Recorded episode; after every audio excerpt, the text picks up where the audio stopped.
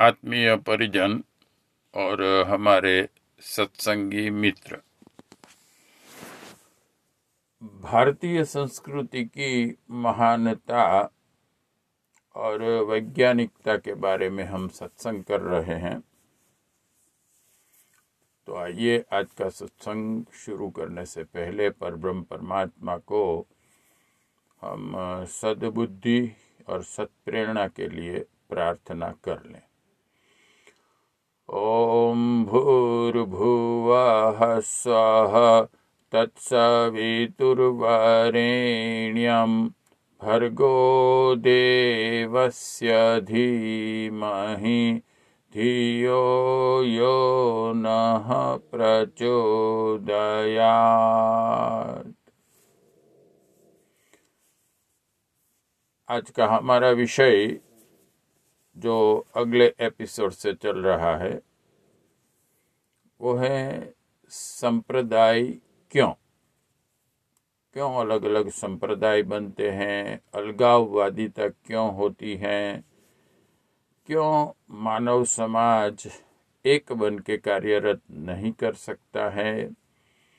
इनके कारणों को हमें जानना चाहिए और उस पर भी कुछ चिंतन करना चाहिए और साथ साथ यह भी सोचना चाहिए कि हम कैसे जो कि गायत्री परिवार के गुरुदेव, आदरणीय गुरुजी, परम पूज्य श्री श्री राम शर्मा आचार्य जी ने अपने विचारों में कहा है कि एक विश्व धर्म एक विश्व राष्ट्र, एक विश्व संस्कृति, एक विश्व भाषा।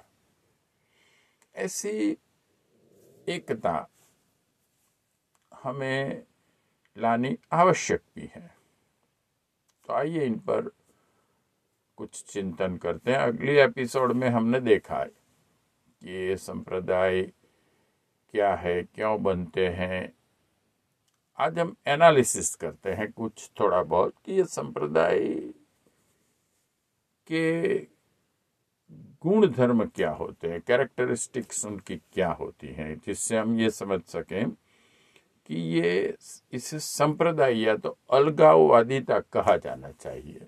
और हमने देखा कि हमारे जो तीन बहुत ही इम्पोर्टेंट समस्त मानव जाति के लिए जो तीन एस्पेक्ट्स हैं और जो विश्व में कार्यरत हैं, वो हैं साइंस राजतंत्र और धर्मतंत्र।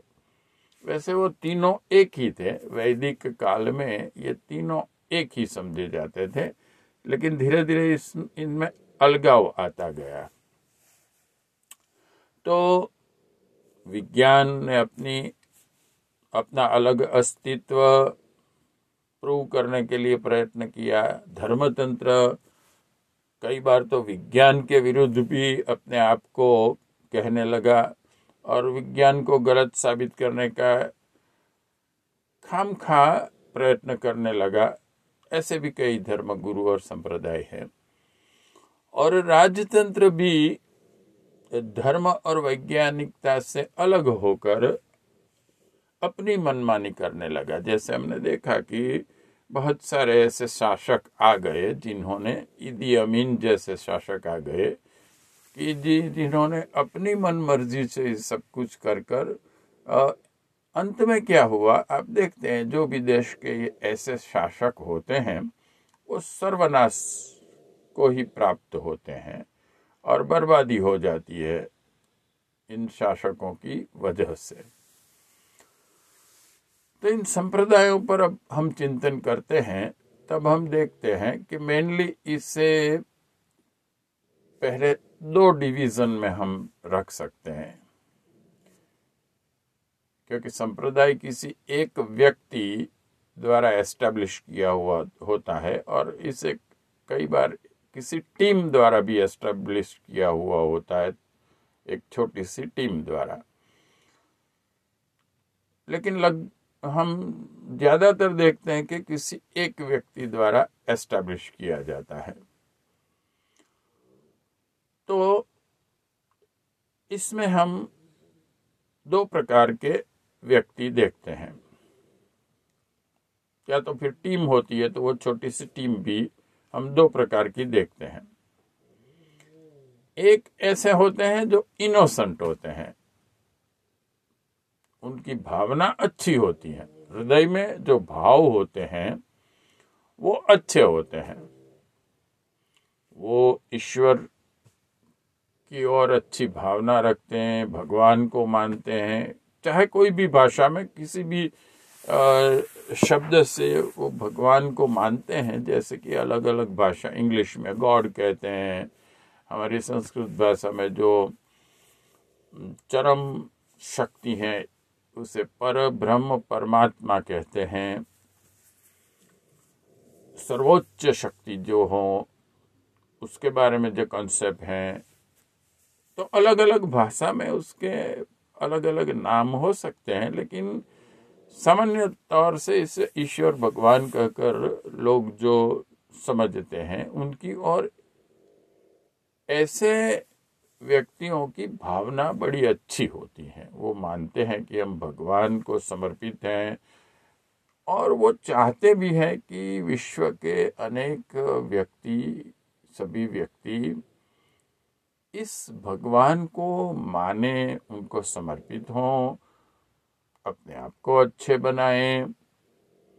तो इनके हृदय में कोई बुरी भावना नहीं होती है। लेकिन तकलीफ़ ये होती है कि भाव, जैसे माता पिता अपने बच्चों को प्रेम तो करते हैं, उनका विकास भी इच्छते हैं, लेकिन उनको पूरा ज्ञान न होने की वजह से कई बार न तो उसे अच्छा प्रशिक्षण दे सकते हैं, या तो मान लीजिए बच्चा बीमार है तो उसकी ट्रीटमेंट करने लगते हैं। लेकिन डॉक्टर जैसा उनका ज्ञान नहीं होता है तो वो ट्रीटमेंट अच्छी नहीं दे सकते, इनमें इनका दोष नहीं है। दोष सिर्फ़ इतना है कि उनको पूरा नॉलेज नहीं है। तो ऐसे व्यक्तियों का हृदय निर्मल होता है, भावना निर्मल होती है, और जब इनको ये समझ में भी आता है कि कोई अच्छा ज्ञान विश्व में है, जो भगवान का सच्चा स्वरूप क्या है, वो हमें समझा सकता है, और लोगों को अच्छा मार्गदर्शन देने वाला ये ज्ञान है तो ये अपने आप में उसे एडॉप्ट भी कर लेते हैं। ना नहीं कहते हैं, वो सत्य को स्वीकार लेते हैं। तो ये इनोसेंट होते हैं, लेकिन उनका ज्ञान का स्तर कम होता है। लेकिन वो लोग ये भी कभी नहीं करते कि दूसरे जो उनसे ज़्यादा ज्ञानी है, या तो कोई उनसे अलग विचारधारा से, कोई अलग स्वरूप से भगवान का भजन करते हैं, भगवान की भक्ति करते हैं तो वो उनका विरोध करना भी नहीं करते हैं कि भाई ये गलत है, बस हम ही मानते हैं वही सत्य है। तो इस कक्षा का उनका क्रिटिसाइजेशन दूसरे भक्तों की ओर या तो दूसरे भक्तों की मान्यता की ओर भी नहीं होता। क्योंकि ये भावनात्मक स्तर उनका बड़ी, बड़ा अच्छा होता है। अब दूसरी ओर आते हैं। दूसरे ऐसे भी व्यक्ति हैं, जैसे हम देखते हैं कि हमारी जो तीनों शाखाएँ हैं, विज्ञान, राजतंत्र और धर्मतंत्र, इनमें अच्छे आदमी भी हैं। यहाँ तक कि जिन लोगों ने भगवान के लिए, भक्ति के लिए, विश्व कल्याण के लिए, प्राणी मात्र के लिए अपना त्याग, बलिदान तो किया, लेकिन मृत्यु का वर्ण भी स्वीकार लिया। यहाँ तक के अच्छे व्यक्ति भी हम देख सकते हैं विश्व में, और तीनों में। साइंटिस्ट भी ऐसे हो गए, कई राजतंत्र में भी ऐसे, कई क्षत्रिय हो गए जिन्होंने राष्ट्र के लिए, धर्म के लिए गौ माता के लिए, नारी जाति के रक्षण के लिए, अपने देश की रक्षा के लिए अपनी जान तक गंवाते को तैयार होते हैं। और ऐसे धर्मतंत्र में भी हो, कई व्यक्ति हो गए। जैसे कि हमारा इतिहास देखते हैं तो धर्म की रक्षा के लिए गुरु गोविंद सिंह के पाँच साल के बच्चे ने भी अपनी जान दे दी, लेकिन धर्म को नहीं छोड़ा। ये उनकी बहुत बड़ी भावनाएँ होती है, अच्छी भावनाएँ हृदय में। तो तीनों शाखाओं में हम देखते हैं, साइंस, राजतंत्र और में अच्छे आदमी भी होते हैं। लेकिन इन तीनों में जो कि बहुत ही अधम कक्षा की व्यक्तित्व जिनका होता है। बहुत ही घटिया उनके विचार होते हैं, आंतरिक भावनाएँ होती है, बहुत ही घटिया। ऐसे व्यक्ति भी होते हैं। तो अब आवश्यक ये भी हो जाता है कि इन तीनों में इनका डिस्क्रिमिनेशन करना भी इसे पहचानना, कौन सच्चा, कौन गलत, ये बड़ा आवश्यक हो जाता है। तो आइए, हम देखते हैं कि वो जो दूसरे हम सोच रहे हैं कि जिनका न तो हृदय अच्छा है, न भावना अच्छी है, न ज्ञान अच्छा है, न और इसमें कई ऐसे भी है कि वो सत्य को जानते भी हैं कई बार थोड़ा बहुत, लेकिन वो सत्य के मार्ग पर चलना भी नहीं चाहते, दूसरों को चलाना भी नहीं चाहते, बस वो गलत रास्ते को लेकर ही चलना चाहते हैं। लेकिन ऐसा क्यों करते हैं वो लोग? ये भी हमें सोचना पड़ेगा। वो मन से जानते हैं कि मैं गलत हूँ, वो मन से जानते हैं कि मेरे से ज़्यादा ज्ञानी, मेरे से ज़्यादा त्याग बलिदान करने वाला, मेरे से ज़्यादा हृदय में उच्च कक्षा की भावनाओं वाला कोई व्यक्ति है विश्व में, फिर भी वो अपने आप को उसके अनुशासन में नहीं रखते, उसको समर्पित नहीं करते उसकी टीम में ज्वाइन नहीं होते, एक अपना अलग अलगाववादिता से अलग गुट पैदा करना चाहते हैं।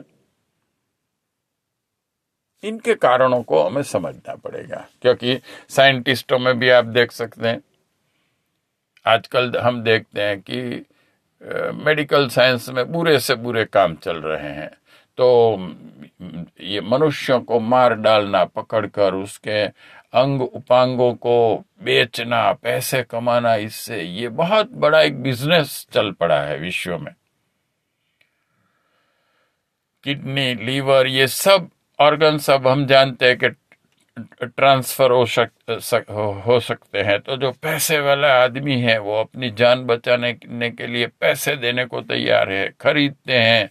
तो इस पूरे षड्यंत्र जो विश्वव्याप चल रहा है तो उसमें डॉक्टर भी शामिल हैं। उनके बगैर तो ये काम हो नहीं सकता है तब कई शस्त्र ऐसे बनाने हैं जिसमें पूरे विश्व का विनाश करना है, कई लोगों को मार डालना है। जैसे हमने देखा कि जापान पर जो एटम बम फेंके गए तो उसमें इसके, इससे मानव जाति की कितनी नुकसानी हुई, कितने व्यक्ति मर गए। आज भी इसकी असर हम देखते हैं, विकलांग व्यक्ति जन्म लेते हैं। फिर भी साइंटिस्ट उनको भी मदद करते हैं, एटॉमिक साइंस वाले। और अणुबॉम्ब बनाने के लिए भी उनकी ही आवश्यकता पड़ती है। ऐसे राजतंत्र में भी हम देखते हैं कि राष्ट्र की भलाई का तो बाहर से बहाना होता है, अंदर से उनके काम बहुत घटिया होते हैं। और ऐसे धर्म तंत्र में भी ऐसे ही लोग हैं, जो विश्व कल्याण की बातें करते हैं धर्म की बातें करते हैं। लेकिन उनका आंतरिक जीवन जब देखा जाता है तो बहुत ही घटिया स्तर का होता है। तो ये अलगाववादियों की बात क्यों करते हैं? जब ये हम एनालिसिस करते हैं, तब उसके दो ही रीजन हम देखते हैं। एक है पैसा। ऐसे व्यक्तियों को वास्तव में अपनी भौतिक समृद्धि बढ़ानी होती है और मौज मज़ा करनी होती है। तो हम देखते हैं कि ऐसे व्यक्ति सभी प्रकार के भौतिक सुखों की ओर आकर्षित होते हैं और ये भौतिक मौज मज़ा करना, भौतिक संपत्ति एकत्रित करना बड़े बड़े बंगले बनाना ऐशो आराम की जीवन जीना, ये सब इनके जीवन में होता है। बैंक बैलेंस बड़े बड़े होते हैं। स्विस बैंक में भी ये लोग पैसे जमा कर देते हैं, अपने पास अगर ज़्यादा पैसे हैं तो। गोल्ड ये सब एकत्रित करते हैं, जवाहरात एकत्रित करते हैं। तो मूल उनका लक्ष्य, न तो विज्ञान होने के नाते विज्ञान की प्रगति होता है, न राजतंत्र में वो इसलिए आए हैं कि उसे राष्ट्र का या विश्व का कल्याण करना है, और न तो धर्मतंत्र में भी वो आए हैं इसलिए कि उनको सच्चे धर्म को तलाश कर विश्व कल्याण का काम करना है। उनका एक ही लक्ष्य है, पैसा कैसे कमाया जाए? भौतिक संपत्ति कैसे एकत्रित की जाए? और भोगवादिता में अपना जीवन कैसे बिताया जाए? और हम देखते हैं कि जब कई बार ऐसे व्यक्ति पकड़े जाते हैं, पुलिस द्वारा या तो गवर्नमेंट द्वारा, और इन, इनके पीछे की बातें हम जानते हैं तो हमें ये मालूम हो जाता है कि ये मूलभूत अच्छे आदमी नहीं थे। तीनों शाखाओं में अच्छे साइंटिस्ट अच्छे राजतंत्र जो हम देखते हैं कि कई ऐसे शासक हो गए कि जो अपना जीवन एकदम सादा जीते थे। जैसे हम जनक राजा की बात सोचे हमारे वैदिक धर्म के जितने भी आप देखेंगे राम से लेके राजा जनक ये सब अपना जीवन सादगी पूर्ण जीते थे। राजा जनक अपने आप अपने जीवन निर्वाह के लिए आ, खेती करते थे। और गौ पालन करते थे। वैसे न सिर्फ़ राजा, मूलभूत वैदिक काल जब था, तब ऐसा ही था कि प्रत्येक व्यक्ति अपना जीवन निर्वाह। गौ पालन और ये खेती दोनों अपना था और उसमें से अपना जीवन निर्वाह करते थे, बाकी का जो भी काम करते थे। जैसे कि वो अगर वैद्य थे तो लोगों का दुख, दर्द, बीमारी दूर करने का काम शौक से करते थे, पैसे के लिए नहीं। आप देखेंगे, कोई ज्ञानी है तो उन्होंने, आप जितने भी पुस्तक देखिए, रामायण लिखी, तुलसीदास जी ने तो कुछ पैसे लिए, नहीं कॉपीराइट कराया, नहीं, उसके पीछे उसको ऐसी कोई अपेक्षा थी कि मुझे इसका कुछ पैसा मिले, नहीं। तो जितने भी आप हमारे वैदिक काल के, चाहे वो वैद्य हो, चाहे वो जनक जैसा कोई राजा हो, या ऋषि हो, ऋषियों के भी अपने अपने आश्रम थे, और उन सब में उनकी अपनी अपने शिष्यों द्वारा यह, खेती और गौपालन ये दोनों चीज़ें चलती थी, जिनसे इन इन सब का निर्वाह चलता था। तो जीवन यापन इतना महँगा नहीं था उस वक्त कि उसके लिए ढेरों समय बर्बाद करना पड़े जीवन का। लेकिन इन लोगों का, जो बुरे लोग इस, इन तीन शाखाओं में आ जाते हैं, उनका मूल लक्ष्य पैसा कमाना होता है। और इसके लिए भी कुछ भी कर सकते हैं।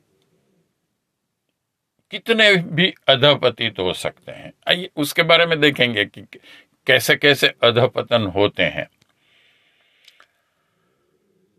तो एक हुआ कि धर्मतंत्र में भी कुछ ऐसे व्यक्ति हैं जो वास्तव में न तो ईश्वर की सच्ची भक्ति करते हैं, न उनको सच्चा ज्ञान है ईश्वर प्राप्त करने का, न तो वो खुद ईश्वर को प्राप्त करना चाहते हैं, न खुद का भी कल्याण चाहते हैं। कल्याण तो चाहते हैं खुद का, लेकिन आध्यात्मिकता से नहीं, भौतिकवादीता से पैसा ही कल्याण है, ऐसा वो समझते हैं।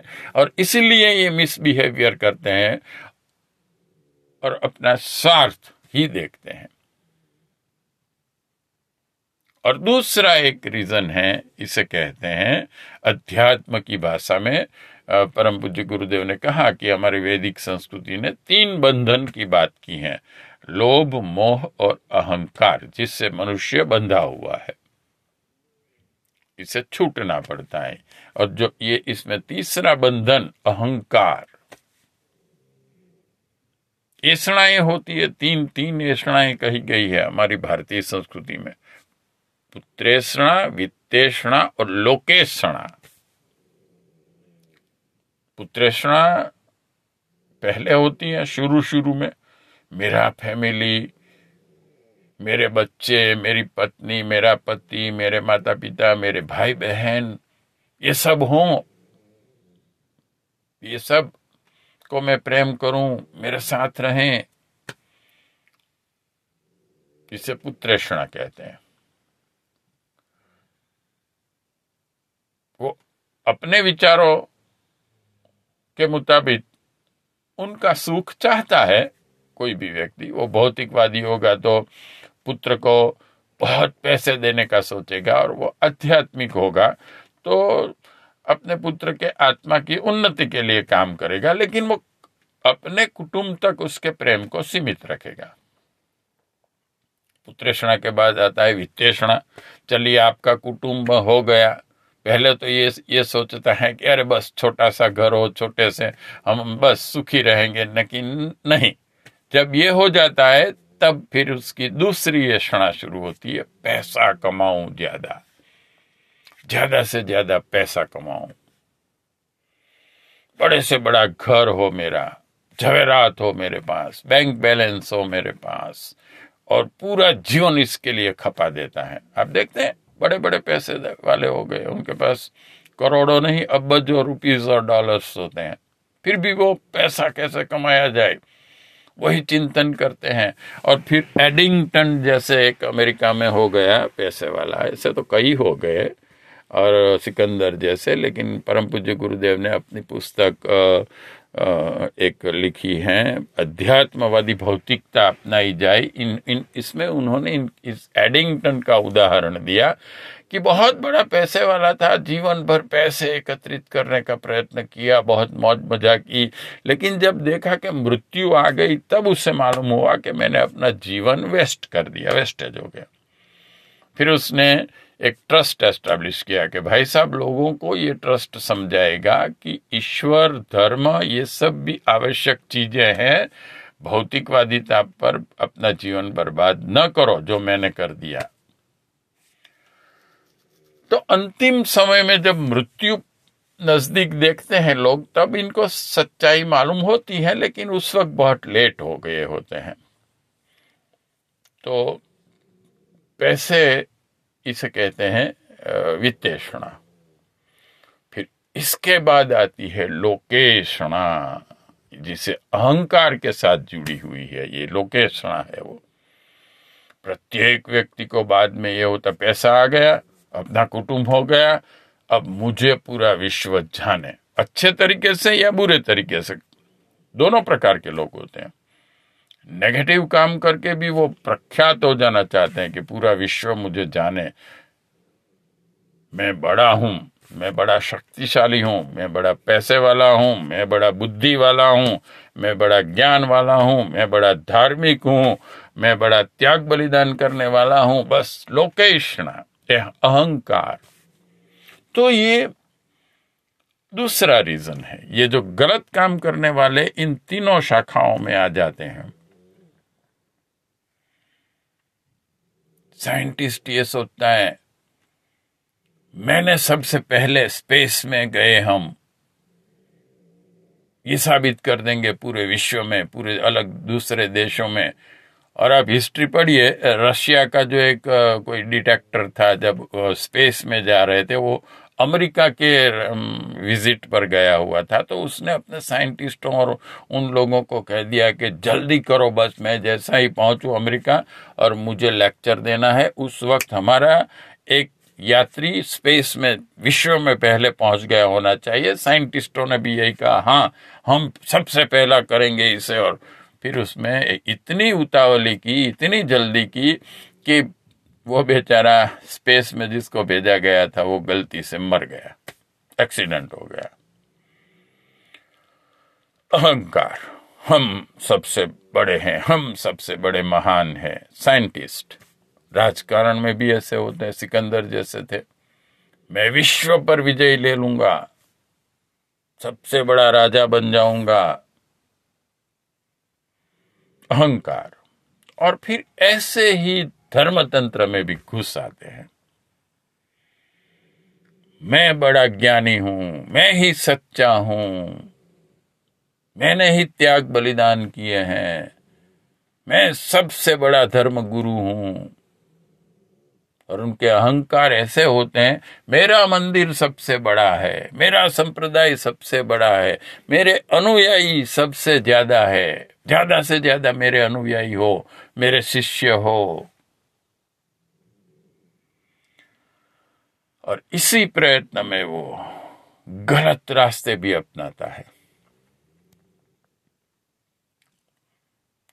तो ये हुआ अज्ञानता और दुर्भावना ग्रस्त व्यक्ति भी इन तीनों शाखा में आ जाते हैं। हमें आज जो हम चिंतन कर रहे हैं, वो धर्म तंत्र पर चिंतन कर रहे हैं। इसलिए आइए हम कंसंट्रेट होते हैं धर्म में कैसे कैसे अच्छे बुरे व्यक्ति आ जाते हैं।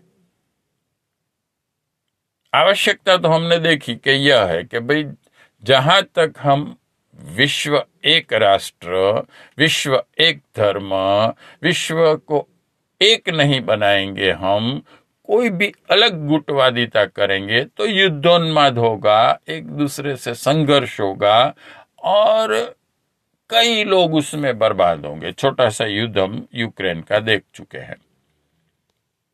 अलगाववादिकता का क्या परिणाम होता है? तो धर्म तंत्र में, आइए अब हम देखते हैं कि संप्रदाय में जो बुरे व्यक्ति घुस जाते हैं, अलगाववादी क्या होते हैं? पहले तो हम ये देखते हैं कि एक ऐसा ज्ञान है जो मूलभूत साइंस की तरह है और उसे आज तक जो दुनिया के अच्छे साइंटिस्ट हैं, जो विचारशील लोग हैं इवन दो आइंस्टाइन तक ने कहा कि भाई विश्व का कल्याण करना है और दूसरे भी कई ऐसे वैज्ञानिक, कई ऐसे अच्छे फिलोसोफर्स जिनका अपना कोई स्वार्थ नहीं है। इन सभी ने, आइंस्टाइन ने कहा कि मैं जहाँ तक जानता हूँ, भारत दस हज़ार वर्ष से वहाँ के लोग अच्छा जीवन जी रहे हैं। और उनकी जो जीवन पद्धति है, वैदिक जीवन पद्धति, उसे ही सच्चा ज्ञान समझना चाहिए। और आज हमने जो भी पाया है चाहे वो विज्ञान हो चाहे वो वृक्ष वनस्पतियाँ हो अच्छी अच्छी जीवन जीने की सिस्टम पद्धति हो ये सब हमको भारत ने दिया है। भारत के वे, वैदिक संस्कृति ने दिया है। पूरे विश्व के अच्छे आदमी ये कहते हैं तो हम ये क्यों नहीं स्वीकार कर सकते? कौन नहीं स्वीकार कर सकता? और फिर भी भारत का प्रत्येक ऋषि मुनि, भारत की, के प्रत्येक फिलोसोफर भारत का प्रत्येक चिंतनशील व्यक्ति विचार विमर्श के लिए तैयार है। आइए बैठिए, जिसे हम शास्त्रार्थ कहते हैं कि जिसमें हम सत्य को ढूंढते हैं कि सत्य क्या है। अगर मैं गलत हूँ तो मैं तैयार हूँ कि अपनी आप बात छोड़कर हम पूरे विश्व कल्याण के लिए क्या कर सकते हैं।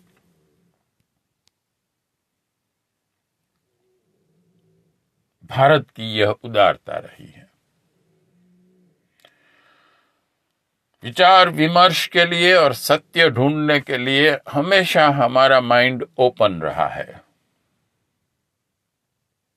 और भारत का इतिहास देखिए, विचार विमर्श हमेशा होता रहा है। तर्क, तथ्य और प्रमाण इन तीन बातों को ध्यान में रखा जाता था हमारे विचार विमर्श में। और हमारे वैदिक धर्म में ये तीनों शाखाएँ एक थी। धर्म, विज्ञान ही था। राजतंत्र, धर्म ही था। इन तीनों को एक साथ में कुछ नाम दिया जाए तो उसी को हम धर्म कहते थे। धर्म में कोई भी ऐसी चीज़ नहीं थी जो अवैज्ञानिक हो, वैदिक धर्म में। तो फिर धर्मतंत्र में क्या होता है? हमने ये देखा न कि जो बुरे आदमी हैं, या तो अलगाववादी हैं, उनके दो ही लक्ष्य होते हैं, पैसा कमाना और उसके लिए सत्ता को प्राप्त करना, या अपना अहंकार। किसी भी तरीके से उसको परिपोषण देना। तो इससे क्या होता है? तो धर्मतंत्र में आप देखेंगे, जैसा ही थोड़ा बहुत उस, सोचने लगा, कुछ वक्ता बन गया, कुछ थोड़े कर्मकांड आने लगे, कुछ थोड़ा सा ज्ञान हो गया, समझो अलग अलग। अपना एक नया नया संप्रदाय बना लिया। अपना एक नया गुट बना लेता है। और अजीब बात तो यह है दोस्तों, अखा जी हमारे जो बहुत बड़े क्रांतिकारी एक, कवि हो गए। अखा अखा जिसका नाम था। और उन्होंने भी कबीर जी की तरह और हमारे मीरा जी की, मीरा देवी जी की तरह, और कई क्रांतिकारी कविताएँ लिखी। उसमें कविता में उन, उन्होंने कहा कि ये जो घटिया धर्म गुरु होंगे वो अपने से ज़्यादा ज्ञानी गुरु को यानी कि ब्रह्मवादी गुरुओं को भी क्रिटिसाइज करेंगे। और हम देखते हैं ना दयानंद सरस्वती जी हो गए शंकराचार्य जी हो गए और हमारे इस युग में जिन्होंने वैदिक धर्म को एस्टेब्लिश करने के लिए पूरी विचार क्रांति अभियान चलाई अपने गुरुदेव हिमालयवासी हज़ारों साल की जिनकी आयुष्य हैं उनके आदेश के को मानकर और उनकी इन, उनकी इंस्ट्रक्शन के मुताबिक अपना मिशन चलाया। ऐसे गुरुदेव परम पूज्य वेद मूर्ति तपोनिष्ठ पंडित श्री श्री राम शर्मा आचार्य जी जो चार वेदों के ज्ञाता है और उसके अलावा भी चार वेद, चार रूप वेद एक सौ आठ उपनिषद, ग्यारह सौ उप उपनिषद, बीस स्मृतियाँ, चौबीस गीता। हमारे धर्म में एक गीता नहीं है, चौबीस महत्व की पूर्ण गीता है, गायत्री मंत्र के एक शब्द का ज्ञान समझाने के लिए एक गीता। इन चौबीस गीता, अठारह पुराण, फोर्टी सिक्स उप पुराण छह दर्शन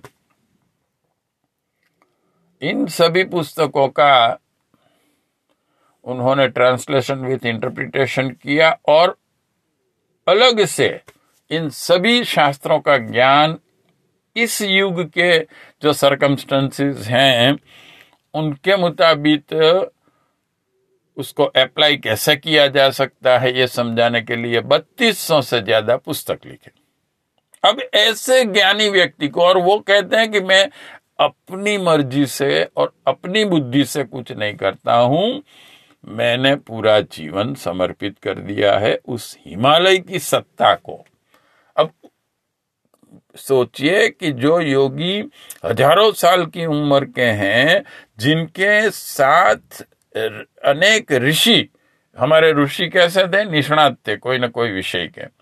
आर्य भट्ट थे स्पेस के निष्णात थे, कोई मैथमेटिक का निष्णात था, कोई जितने भी ऋषि थे, वो साइंटिस्ट थे पीएचडी कक्षा के जो व्यक्ति आजकल होते हैं, ऐसे थे। उन ऋषियों की टीम सूक्ष्म शरीर में रहती है उनके साथ। और वो सब सोचते हैं कि विश्व का कल्याण कैसे होगा, और वो प्लानिंग करते हैं तो ऐसे श्री राम शर्मा आचार्य जी इतने बुद्धि वाले होते हुए भी कहते हैं कि ये मेरी बुद्धि से नहीं चलता है, मेरे गुरु के आदेश से चलता है। मैं तो मेरे गुरु का गुलाम हूँ और भगवान के हाथ की कठपुतली हूँ। मेरी अपनी कोई इच्छा या बुद्धि में चलाता ही नहीं हूँ। मैंने अपने आप को समर्पित कर दिया। ऐसे बुद्धि वाले व्यक्ति को क्रिटिसाइज करने वाले पड़े हैं। कई धर्म गुरु न तो अब अब देखोगे उनको क्रिटिसाइज करने वाले जो इन महापुरुषों को क्रिटिसाइज करते हैं, जो शंकराचार्य जी को क्रिटिसाइज करते हैं, जो वेदों को क्रिटिसाइज करते हैं जिसमें साइंस है, जो दयानंद सरस्वती जी को क्रिटिसाइज करते हैं जिन्होंने अपना पूरा जीवन समर्पित कर दिया, जिनका अपना कोई स्वार्थ नहीं था, जिनके गुरु का अपना कोई स्वार्थ नहीं था दयानंद सरस्वती जी के गुरु जी तो आ, उनकी आँखें भी नहीं थी वो ब्लाइंड थे। जिन्होंने वेदों का प्रशिक्षण दिया दयानंद सरस्वती जी को। और फिर आखिर में जब दयानंद सरस्वती जी उनके पास गए कि गुरु जी आपको दक्षिणा क्या दूँ? तब गुरु ने कहा कि बेटा मैंने जो तुझे ज्ञान दिया है वो विश्व कल्याण के लिए पूरे विश्व में प्रसारित करो, यही मेरी दक्षिणा है। तो ऐसे ऐसे महापुरुषों को, जिस राम शर्मा आचार्य जी ने पूरी अपनी मिलकत समर्पित कर दी विश्व कल्याण के लिए, लाखों की मिलकत उस वक्त उसकी कीमत की जाए। अब उनको क्रिटिसाइज करने वाले का ज्ञान क्या है, ये भी तो आप देखिए। उसने क्या त्याग बलिदान किया मानवता के लिए? उसने क्या बलिदान किया प्राणी मात्र के लिए? और वो कहता है कि अश्वमेघ यज्ञ गलत है, हो नहीं सकते हैं। यज्ञ में ये जो, ये लोग जो आहुतियाँ अच्छे अच्छे पदार्थों की डालते हैं, ये मूर्ख हैं। अरे वाह भाई न तो तू साइंस को जानता है, न शास्त्रों को जानता है। थोड़ा बहुत लेक्चर देने लगा कोई रामायण पे या गीता पर। इतना, ये भी पूरी नहीं तरीके से नहीं जानते होते हैं। ये छोटा कोई एक पुस्तक जो जानते हैं, या तो कोई अलग संप्रदाय बना लिया अपना, अलग पुस्तक लिख दी अपनी। उस पुस्तक में विश्व कल्याण के लिए उसने क्या लिखा है? ये देखा जाए। तो उसका ज्ञान कितना है? उसके हृदय में क्या भावना है? ये हम समझ सकते हैं। तो इन तीनों क्षेत्र में जो गलत व्यक्ति घुस गए हैं, वो सभी कहते हैं कि हम तो अच्छे ही हैं। उनके कुछ ना कुछ आर्ग्यूमेंट होते हैं कि हम ही सर्वश्रेष्ठ हैं। आप कोई भी साइंटिस्ट को पूछिए वो ये नहीं कहेगा मैं गलत कर रहा हूँ। आप कोई भी राज्य तंत्र में पड़े हुए व्यक्ति को कहेंगे वो ये नहीं कहेगा मैं गलत कर रहा हूँ। वो तो यही कहेगा कि मैं तो राष्ट्र का कल्याण करना चाहता हूँ मैं तो विश्व का कल्याण करना चाहता हूँ पूरे विश्व का शासन करना चाहता हूँ। और धर्म तंत्र में कोई व्यक्ति ये नहीं कहेगा कि मैं ईश्वर को प्राप्त कर, करना नहीं चाहता हूँ। तो आवश्यकता यह है, मित्रों, कि पहले हम इन भेड़ियों को पहचाने कि जो शेर की खाल ओढ़ कर निकल पड़े हैं, गधे हैं, गधे कई तो। भेड़िए भी हैं इनमें, गधे मूर्ख होते हैं, भेड़िए क्रूर होते हैं। बाहर से ड्रेस पहन लेते हैं, देखते हैं ना हम कई चोर उचक के गुंडे होते हैं। पुलिस का ड्रेस पहन के खड़े रहते हैं और लोगों के पास से पैसे पड़ाते हैं। मैं पुलिस हूँ। पकड़े जाते हैं, फिर जेल में जाते हैं। तो आज के एपिसोड में हमने ये देखा कि इन तीनों इंपॉर्टेंट जो एस्पेक्ट्स हैं, हमारे मनुष्य पूरे समाज के उत्कर्ष के लिए, विश्व कल्याण के लिए साइंस राजतंत्र और धर्मतंत्र, इन तीनों में अच्छे और बुरे दोनों प्रकार के व्यक्ति घुस पड़े हैं और इनको पहचानना आवश्यक है। आज का एपिसोड हम समाप्त करते हैं। ये दूसरा एपिसोड था हमारा।